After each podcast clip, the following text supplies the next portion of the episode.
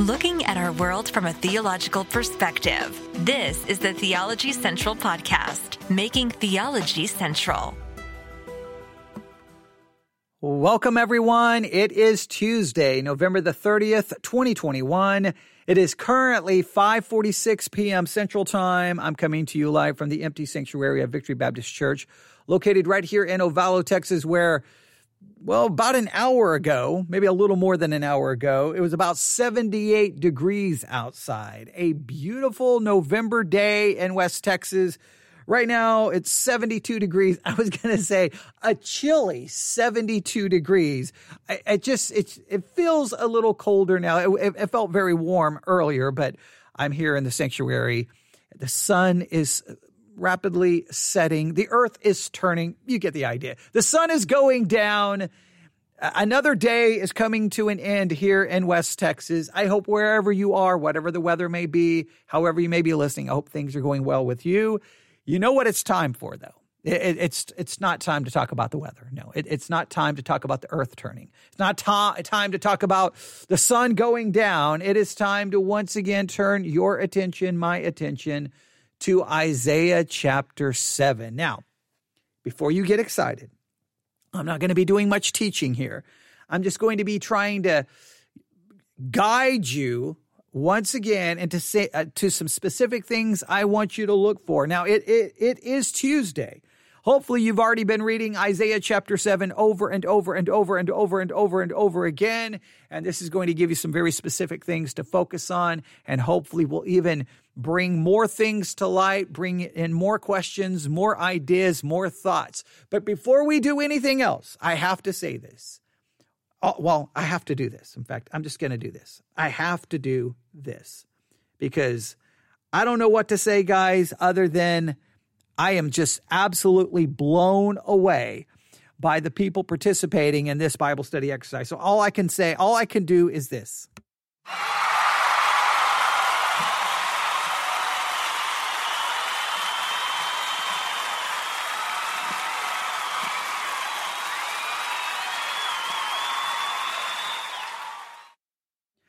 Yes, all I can do is applaud your work, your efforts. I was absolutely blown away by the things that was sent to me. Two uh, individuals, uh, specifically two individuals, they went all in. They I mean, they went to work. One, I love the way they did it because they gave observation, then interpretation, observation, then interpretation. Here's the observation from the text. Here's interpretation, which is exactly what I'm always uh, preaching. Uh, everyone did a great job, looked up so much, asked so many questions, brought up so many issues. I mean, they did what a good Bible student is to do. You open the text, you dig in, and you're not afraid to ask the questions. You're not afraid to go, well, what about this? And, and what about this? And wait, wait, this says this. And just, they just went in, they did what I really, really want people to do. And hopefully they have benefited greatly. Hopefully by the time they're done, they will be able to say, I understand Isaiah 7 better than I have ever understood it at any point in my study.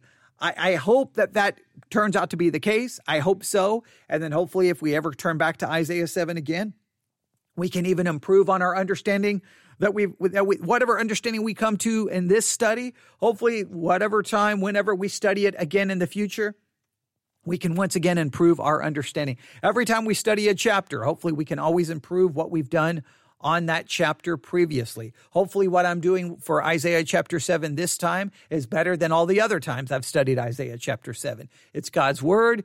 We never rely on our past understanding. We don't want to allow our past understanding to blind us to, uh, well, in, increasing our understanding. Sometimes we'll take our past understanding and go, well, that's what the chapter means. That's what's there because that's what I saw last time. You got to forget what you saw last time and dig into the text anew each and every time. That's the way you correct past misunderstanding. That's how you discover new things. That's how you realize things you may have missed, realize things you may have overlooked. That's the way we grow. And that, uh, that's a principle that I just have to continue to just put out there. But Isaiah chapter seven, that is the chapter this week for the Bible study exercise.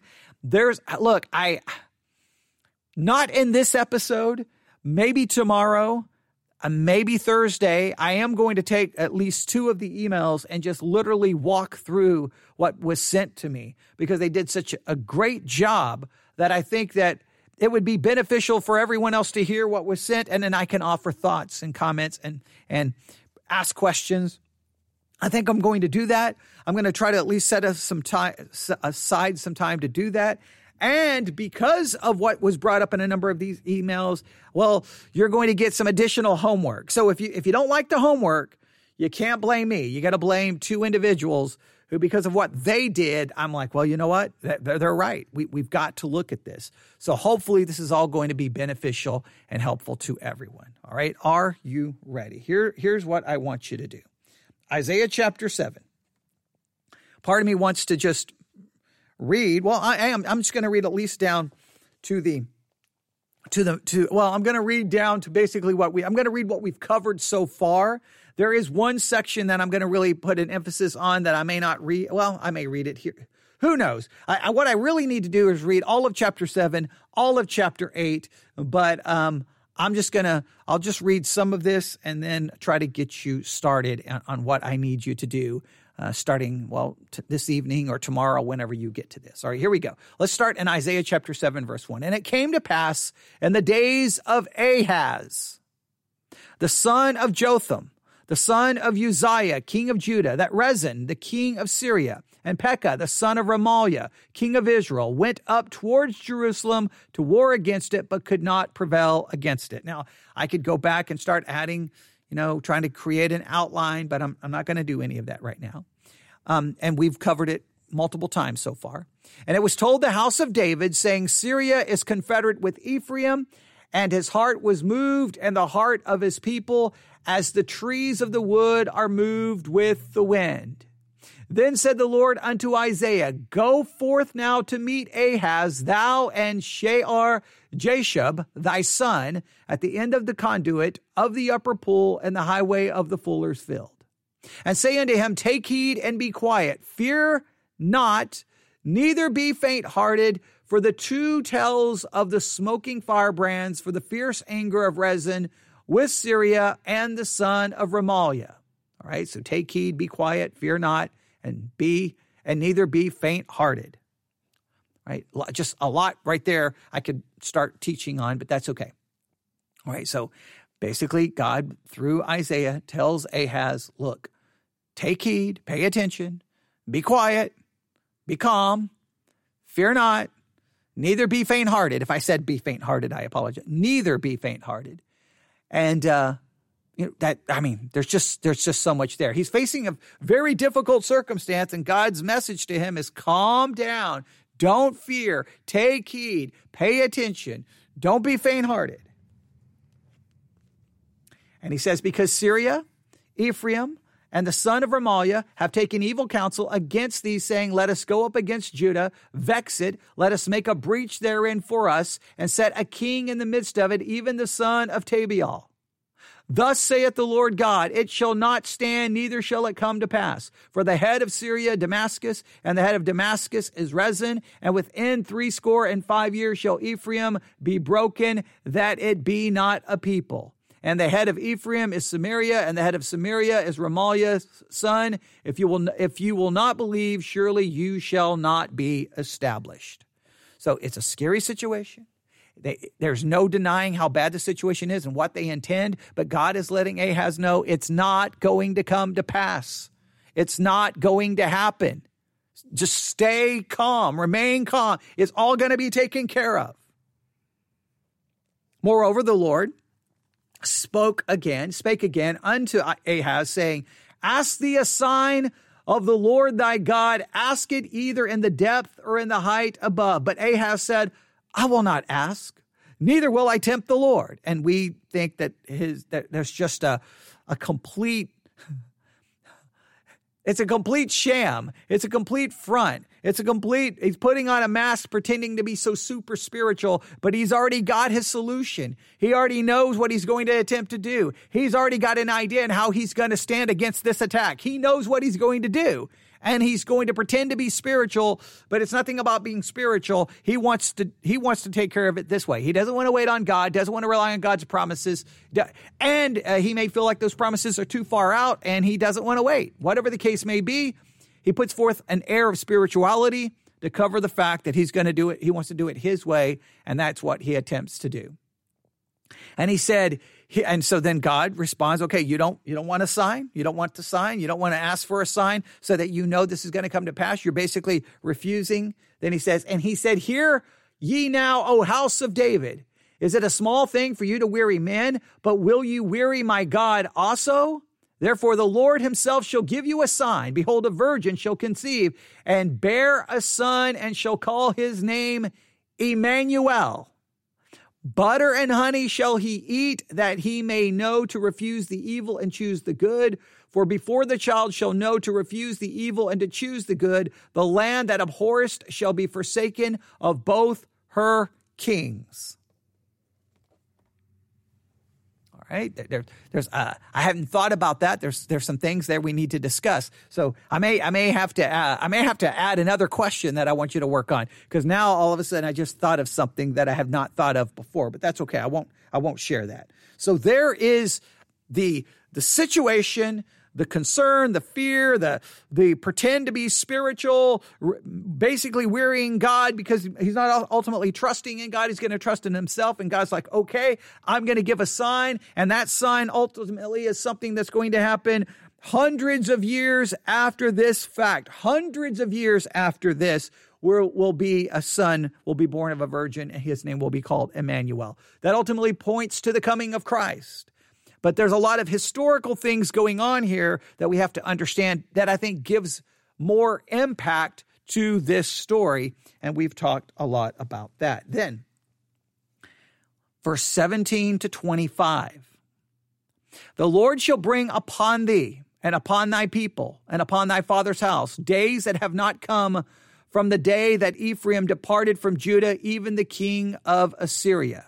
And it shall come to pass in that day that the Lord shall hiss for the fly that is in the uttermost parts of the rivers of Egypt, and for the bee that is in the land of Assyria. And they shall come and shall rest of all of them in the desolate valleys and in the holes of the rocks and upon all thorns and upon all, all bushes.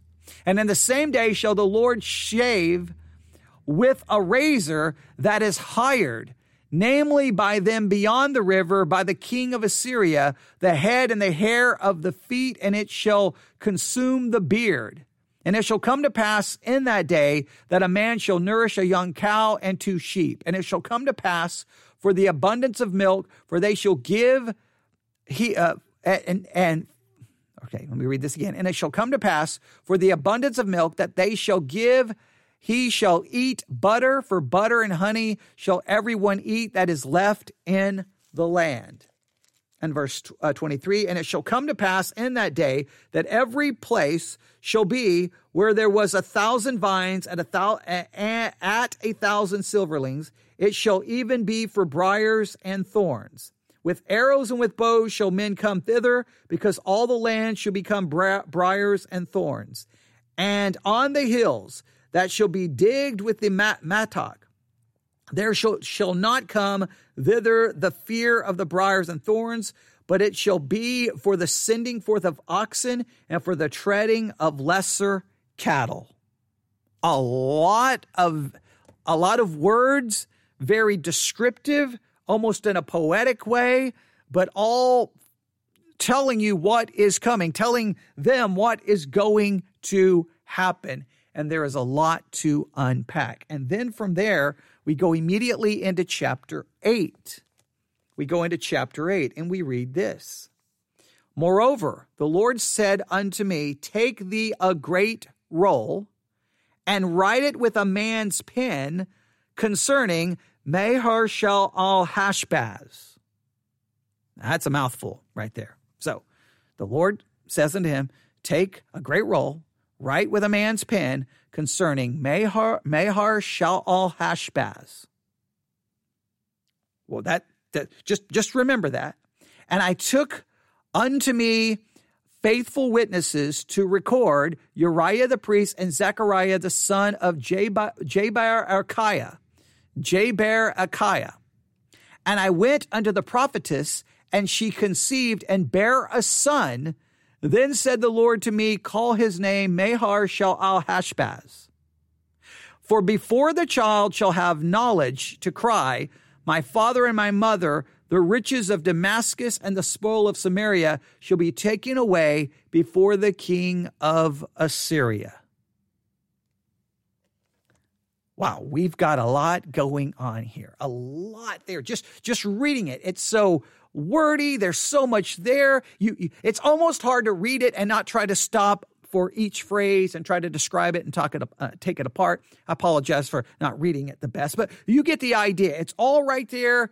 Chapter 7 verse 1 to chapter 8 at a, a, minimum to chapter 8 verse 4 that that's really what i i want you to uh, expand your reading this week to chapter 8 I'm just going to tell you to read all of chapter 8. So I want you to just read Isaiah 7 and Isaiah chapter 8. I want you to read both chapters because I, am going to give you plenty to do and to work on. All right. Remember, Bible study exercise. I do some teaching, some of this I'm just going to hand to you. So are you ready for some things you need to work on? Some of you have already started working on them, but that's okay. First thing I want you to do, I want you to compare the sons I want you to compare the sons and you, and when I say sons, not S-U-N, uh, S-O-N-S. I want you to compare the sons, okay? All right. Here is what I want you to do. I why would you think it's S-U-N-S? I, I don't know. S-O-N-S, just to make sure that there's no question about what I'm referring to. Here's what I want you to do. In fact, you will find the sons. Look at 7 verse 3. Then said the Lord unto Isaiah, Go forth now to meet Ahaz, thou and Shear Jashub, thy son. There's son number one. Son number one is Shear Jashub. Shear Jashub, who I want you to, in fact, make sure I've, I've, got it written down, I think, differently than it's actually. No, Shear Jashub. Okay, I'll make sure.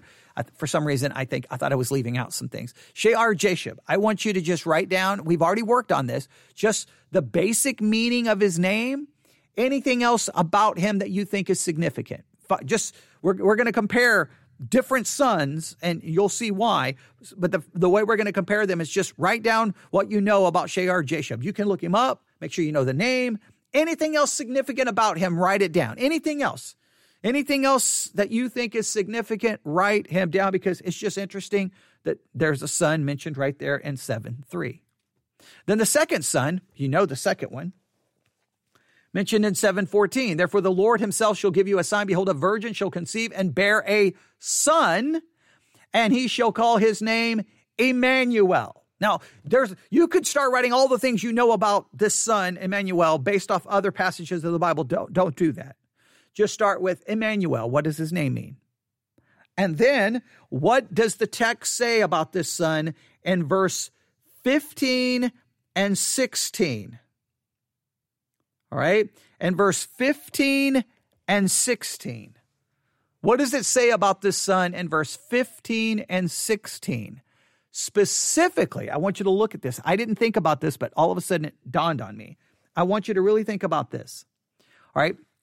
Verse 15, we have butter and honey shall he eat, that he may know to refuse evil and choose the good. All right. That, that's going to be pretty straightforward, but you, you can just at least write down not, don't try to interpret what it means. Just you're going to compare the sons. You're going to compare Emmanuel to Shear Jashub, right?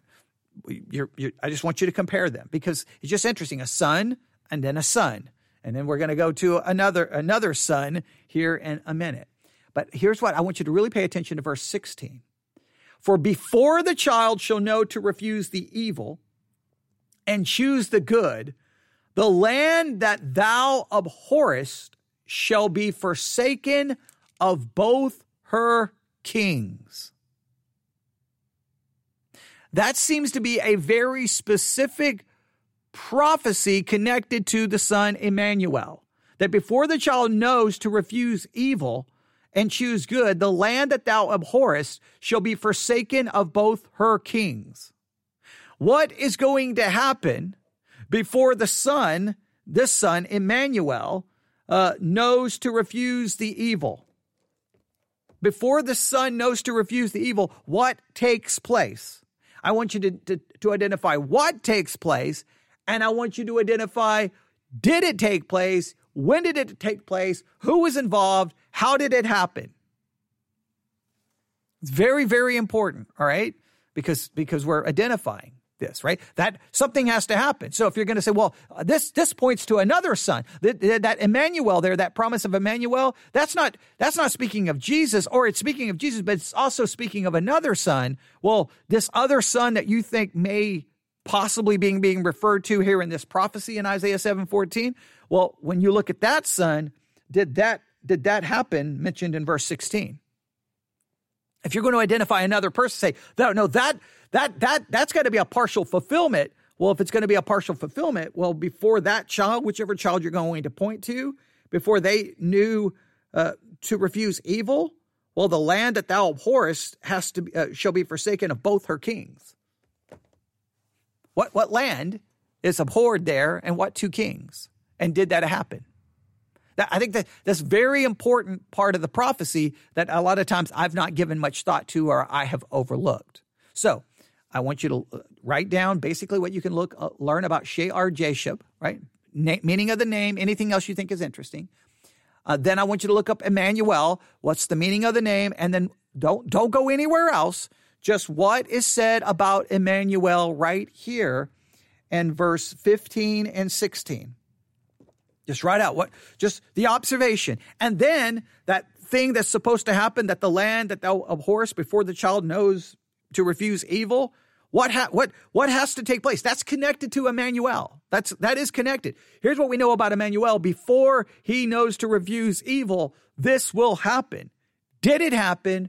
When did it happen? Who was involved in making it happen? I want you to be very specific. I want you to look that up. Then we know the third son. Chapter 8, verse 1. Moreover, the Lord said unto me, Take thee a great roll and write in it, uh, in it with a man's pen concerning Mahar Shal al Hashbaz. And then note verse 3. I went, I went unto the prophetess, and she conceived and bare a son. All right, so here's the third one Mahar uh, al Hashbaz. I want you to, what, what does that name mean? What does that mean? What do we know about this person? So we got three, and please note, three different times it clearly says the son, the son. All right. So you've got Shear, J, uh, Shear Jashub, Emmanuel, Mahar Shal al Hashbaz. Compare all three. Just compare all three. And the reason why is some people believe Mahar Shal al Hashbaz is a historical fulfillment of Isaiah 7:14 that that if it points to Christ, there was also a historical fulfillment, and that child was it. Does that work? Because for Mahar Shal Hashbaz to, to, to make fulfill this prophecy in any way, shape, or form, you would think at a minimum that before he knows to before he knows to refuse evil, that the land that the the, uh, the land that thou abhorrest shall be forsaken of both of her kings. Did that take place? When was uh, Mahar Shal Ahashbaz born? That I want you to just I want you to compare the three sons. I just want you to compare them. Look, even if you say, well, it doesn't help me interpret anything, it doesn't help me understand anything, even if that's your conclusion, one of the major aspects of Bible study sometimes it's just doing observation, observation, observation. And sometimes you may spend two hours working on observation. And when you're done, you don't really know what to do with it. It may not even help you in your interpretation. But guess what? It helps you with. No one can ever come along and say anything like when you've spent all of this time comparing these three sons, Shear Jashub, Emmanuel, Mahar Shal al Hashbaz. By the time you're done, no one will ever be able to say anything about them. That's not true because you've observed all the facts there is to know about them. And observation protects you from manipulation. So spend the time, know everything about them. All right? Okay, everybody good there? Now, the next thing I want you to do, I want you to work on, uh, for any reason, if I've said Hebrews, I don't know why all of a sudden my mind thinks I said Hebrews. But, and I, the next thing I want you to work on is Isaiah chapter 7, verses 17 through 25. Isaiah 7, 17 through 25, and I want you to figure out when did this occur? When did it happen? Who was involved? How did it happen? How many details do we have about it? And how many of those details fit very nicely with what is described in Isaiah 7 17 through 25. I want you to do extra work on this. Now, one of the things you can do to make it easy for you is look up Ahaz and a Bible dictionary, read everything you can about Ahaz, and I think you will get close to knowing what happened in 717 uh, to 25. I think you're I think you're going to get close, and you're probably going to end up finding the following name. All right. All right. I'm going to uh, spell it for you. In fact, did I, did I spell it correctly? Let me see here. I got to look up in a Bible dictionary because now I'm worried I didn't spell it. Okay. No, I, I did. All right. I'm going to spell it for you. Right. T I G L A T H, Tiglath. Okay. That's the first part of the name. Tiglath. Pileser. P I L E S E R, Tiglath-Pileser the third. Tiglath-Pileser the third. I want you to look up everything you can about Tiglath-Pileser the third and, uh, and, and determine did Tiglath-Pileser be, is he the one that brought about the fulfillment of Isaiah 7, 17 through 25? In other words, was he the one that was ultimately the human instrument to bring all of those things about, uh, uh, to pass? And does it fulfill it perfectly? Or is it pointing to something else completely different? All right, so assignment number one compare the sons. Shear Jashub, Emmanuel, Mahar Shal al Hashbaz. Right? Make sure you compare them, know everything about them, right? And anything that's interesting. All right, because again, some people say Mahar Shal Hashbaz is, well, see Isaiah 7:14, if that was if it was going to be a sign and have anything to do with Ahaz, it has to be a son born somewhere around there. Well, there's one that's born. Does does that does that fit? What is what does Mahar Shal Hashbaz, what does his name mean? Everything you can find out about him. All right. Then I want you to work on 7, 17 to 25. What is the fulfillment of that? Is it Tiglath-Pileser the third? Is it? Is it? If it is, and here's what I want you to do look up everything you can about Tiglath-Pileser. Now, one of the ways you can look up everything you can find about Ahaz, which is probably you're going to find a reference to Tiglath-Pileser, and then look up Tiglath-Pileser, and then look at everything that you can and go, yep, that there's the fulfillment. There is the fulfillment. There, and if Tiglath-Pileser and his actions are recorded somewhere else in Scripture, make sure you write down those cross references. Which, well, you'll, you'll see. You'll see. I'm not trying to give too much away here. Right. So compare the sons. Work on the fulfillment of seven, uh, seven, seven, chapter seven, verses 17 to 25. Look up Tiglath-Pileser and write out at least a basic summary of who he was, what he did, and you can see is it a fulfillment? And then I just want you to answer this question. You can do pretty much a, a, simple yes or no. Is the child born in chapter 8, verses 1 through 3, in any way, shape, or form a fulfillment of 714? After you compare the three sons, ask yourself, is this any way, shape, or form a fulfillment? Any way, shape, or form, is this a fulfillment?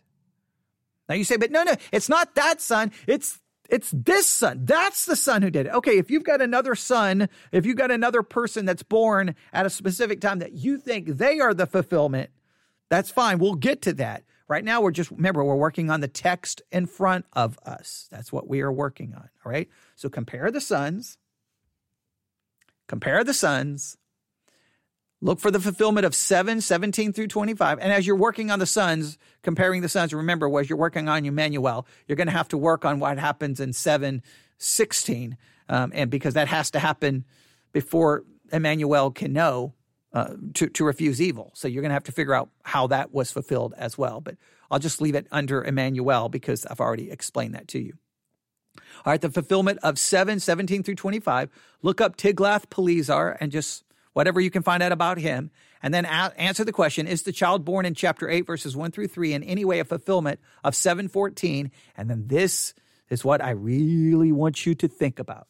This has what I'm about to ask you to do here has profound impact on the hermeneutic you will utilize through the rest of Isaiah. And you may not think this is important, but if you've ever read, I would challenge you, buy you, or you can download for, I think it's free online as well. Get you a copy of Matthew Henry's commentary, right? Famous, famous, famous commentary recommended by everyone. I had Matthew Henry commentary recommended to me by a pastor in independent fundamental Baptist church. Uh, but man, when he, when you get into Isaiah and the prophets, over and over and over, Matthew Henry will see prophecies in Isaiah. And in some cases, it will say that was a prophecy, it was literally fulfilled. And then there'll be all of these other prophecies, specifically things related to Israel and some kind of future restoration or salvation of Israel. And guess what? All of a sudden, it's not literal. All of a sudden, it's spiritual. All of a sudden, it's not the nation of Israel. It's the church. It's going to be fulfilled in the church. And you're like, wait, how did, how did you do this? This is why this is so important. I want you to look at all of these prophecies, right? You've got, we've got the prophecy um, of Emmanuel being born, right? Was that fulfilled literally? I think we would all say yes. A child was literally born of a virgin and called Emmanuel, God with us. That was literally fulfilled. Okay, well, that was literally fulfilled. All right. Was it literally fulfilled that Ephraim uh, would, uh, let's see, where is it? Uh, that in three score and five years, Ephraim would be broken. Did that literally happen? You say, well, that literally happened. Okay, that literally happened.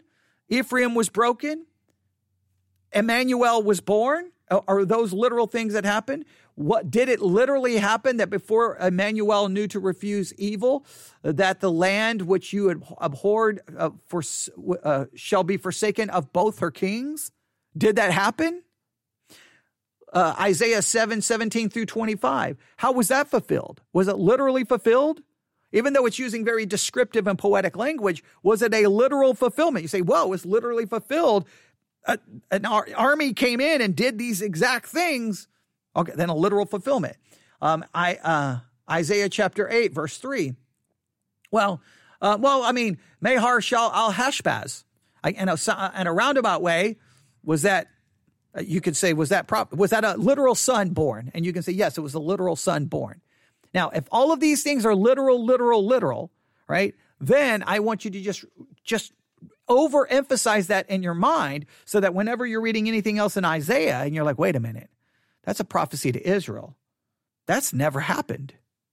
Well, okay, well, okay, it's never going to happen literally. It's spiritual. What gives you the right to change how you're interpreting the book if over and over and over prophecy after prophecy is literal, literal, literal, literal?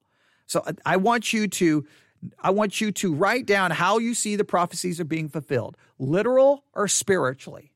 If you say literally, then that, that to me is setting up a hermeneutic that you're going to have to be consistent with as you make it through the rest of Isaiah. You may not see the significance of this. Let me just explain. Here's where this comes into play. If you hold to a, an eschatology that would be more in line with amillennialism, you're going to be very prone to say, "Oh, wait, that that's not the, that's not Israel. That's the church. That's not Israel getting land. That's the church gaining prominence and, and influence." Like eh, you're going to do this over and over. As someone who, who used to be very strong in the amillennial camp, I know exactly how this game is played. I've done it, but at some point, I started going, "Wait a minute, wait a minute." If everything else here is fulfilled literally, why wouldn't these be fulfilled literally? Which then started changing my eschatology little by little by little. But don't take my word for it. You look at these prophecies in chapter 7, chapter 8, or were these literally fulfilled? Like, well, they were literally fulfilled. I mean, just take did a virgin bear a son who's called Emmanuel? And you say, well, that was literal. Well, then that's establishing how you interpret the prophecies of Isaiah. Right? So there are is there are your assignments. Compare the sons, Shear Jashub, Emmanuel, Maher-shalal-hash-baz. I should just get uh I'm probably saying them incorrectly, but if I am saying them anywhere close to correct, I should get like a dollar just just for that. Okay. All right. Uh, no, I'm, just, I'm, I'm saying that because uh, I'm just being honest. Those, I mean, those are a mouthful. So we can be honest with it. We can we can You know, we don't have to pretend to be smarter than we are.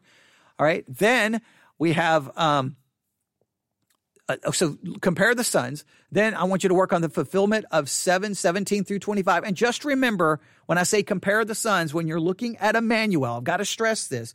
Don't forget how was 716 fulfilled? So let's do it this way. I'm just going to add it so because someone's going to overlook it and say, well, you didn't make it clear. I'm going to make it very painfully clear here. You ready? Compare the sons. All right. Compare the sons, Shear Jashub, Emmanuel, Maher-shalal-hash-baz. Compare the sons. Then I want you to answer how was 716 fulfilled? Who, when, where, everything about it. I want you, how was it fulfilled? Identify it. I want you to send it to me. I want you, I want you to show me, no, this is when it was fulfilled. Here's where I got the information. Here is the text of scripture. Here's the dictionary, whatever. All right. And, and I want you to, to determine if there's agreement on the fulfillment of that or disagreement. Very important. Right. Then I want you to find the fulfillment of 7, 17 through 25. What's the fulfillment of that? When did it occur? How did it occur? I want you to look up Tiglath-Pileser to see if he, the third, if he was involved in fulfilling it in any way, shape, or form. Is he the right person to look for as the person involved in fulfilling this? I want you to ask the question or answer the question Is the child born in chapter 8, verses 1 through 3, in any way a fulfillment of 714? And then I want you to, to answer How are the prophecies being fulfilled? Literal or spiritual? And if you say literal, you've now, you, not me, You've established the hermeneutic that you have to use through the rest of the book, or you're going to end up being inconsistent. There you have it. Oh, there's so much more I want to do. So much I want to do. I want to give you some practical, like, I want to do some preaching here, but I can't. I can't. I can't. And it's, oh, yeah, I don't. I, ah. Oh stop, stop. Okay. I'm, I'm trying to stop myself because I, I feel like I'm ripping you off here. I feel like I'm ripping you off. But remember, these Bible study exercises are the way this is supposed to be done. It, it, it's to get you from, you know, off the couch. It's to get you from just listening to, to actually participating. But again, I want to thank the two, two specific individuals. They know who they are. I almost want to say their name. Man, y'all knocked it out of the ballpark. It was like, I mean, I pitched the ball and man, you crushed it. It's gone. It left the ballpark. It left the, the city, the county, the state, the country. You killed it. It was amazing. I was blown away. Of all the Bible study exercises, no one has gone in that that in depth and done that much. It was awesome, awesome, awesome. So thank you so very much, not only for participating, but um, eh, just it just doing. I, I well it, it, it helps me because I was I was reading through this, I was like, whoa, they've done a better job than I could have done. But not only does it help me and challenges me and helps, you know, hopefully make me a better student and learn more. Hopefully, though, honestly, by working on it the way you guys did, that you were like, wow, I, I think I really got this chapter down. And I'm telling you, you just you don't listen, don't you don't believe me? You start you start going from every church you can find on the internet, waiting for them to preach a sermon on Isaiah 7 and see how they handle the text. You'll be more prepared. And, I, and it's not to make you arrogant or conceited. I don't want that. But you will, what I want you to see is the practical value of doing what you've done. You listen to these sermons, you're going to be like, wait, what? That's not true. That's you'll be able to determine immediately when the text is not being handled correctly. Now, you can then get all proud of yourself and go, "I know more than 20 preachers." Don't do that. What you need to do is be humbled and say, Thank you, Lord, for helping me learn so that I cannot be manipulated and I can detect when the text is not being handled correctly. Don't, be, don't become arrogant and puffed up like you can walk around now, correct everyone. It's not about that you can correct everyone. It's about you are protected so you're not tossed to and fro with every wind of doctrine and no one's manipulation can impact you. Don't view it as uh, the way when I was young, I viewed it as, oh, see, now I can correct that preacher, I can correct that preacher, I can correct that preacher. I'm smarter than all of them. I fell into that trap. Now I'm like, you know what? It's not about me being smarter than anybody else. It's thank God that I am now protected from any manipulation. And I can go, that's not what the text means. That's not what the text means. Now, yes, Sometimes with that knowledge comes a responsibility to try to correct people when they mishandle the text. You've got to know when to do so, how to do so, and you got to make sure you're doing it because you care about the text and you don't care about just making yourself look smart or look better. That's always important as well. So, but I want you to just see the protection that you've gained when other people are going around quoting Isaiah 7:14 for the Advent Christmas season, you can be like, "Whoa, wait a minute. There's a lot there you just completely conveniently left out or completely ignored." The bottom line, we want to have a correct understanding of it, and we've got to correct this we've got to understand this prophecy for the birth of Christ somehow in light of the historical context it's got to mean something. Like you look at everything that was going on, it's got to reflect something. Like it's got to give us some greater understanding of Emmanuel being born. I just think there's too many. It just, there's too much going on there. You've got kings, you've got war, you got people trying to be overthrown, you've got sons whose names mean different things. Somewhere in the midst of all of that, there's got to be, there's a spiritual lesson in all of it. There, and I don't want to turn into typology. I'm not doing that, but I'm just saying there's, it's just, there's something interesting about the entire setting. And that setting has to make what, has to give us a greater understanding of what Jesus did by coming to be born of a virgin, Emmanuel, God with us. And, I think there's, there's some lessons to be learned here. All right. I'm going to stop right there. I'll say, I want, I want to start preaching. Uh, I want to start preaching. Yeah, just like one of the emails. I just loved how it says, uh, I love how it says, it says verse 1 2, text observation. When Ahaz was king, two kings of Aram and Pekah went to fight Jerusalem but couldn't win. When the house of David was told, they were afraid. Verse 1, interpretation. It seems there were two kingdoms at the time the southern kingdom, the line of David, Judah, and the northern kingdom, the rest of Israel. The split, according to Rabbi Singer, was because Solomon's son, approximately 2,900 years ago, refused to lower the high taxes and, imposed by his father, and the remnant and a remnant remained with the line of David. At the point in the narrative, the north aligned with Syria, was seeking to overthrow the south aligned with Syria. Ahaz was very evil and not like his father. See, just, I mean, it's just, that's just such good stuff right there. I, I, I want to just go through all of it with you. But uh, yeah, that's people doing work. And I like the fact that they've got observation, interpretation. Awesome. And I've got I got the other email here as well. There's just so much good stuff. It, yeah, I've got it all copied in my uh, notes, and we'll we'll work through that together because I think that will just put it all back together. Um, someone was worried that I think I got an email someone saying, you know, man, you're gonna we only got a week.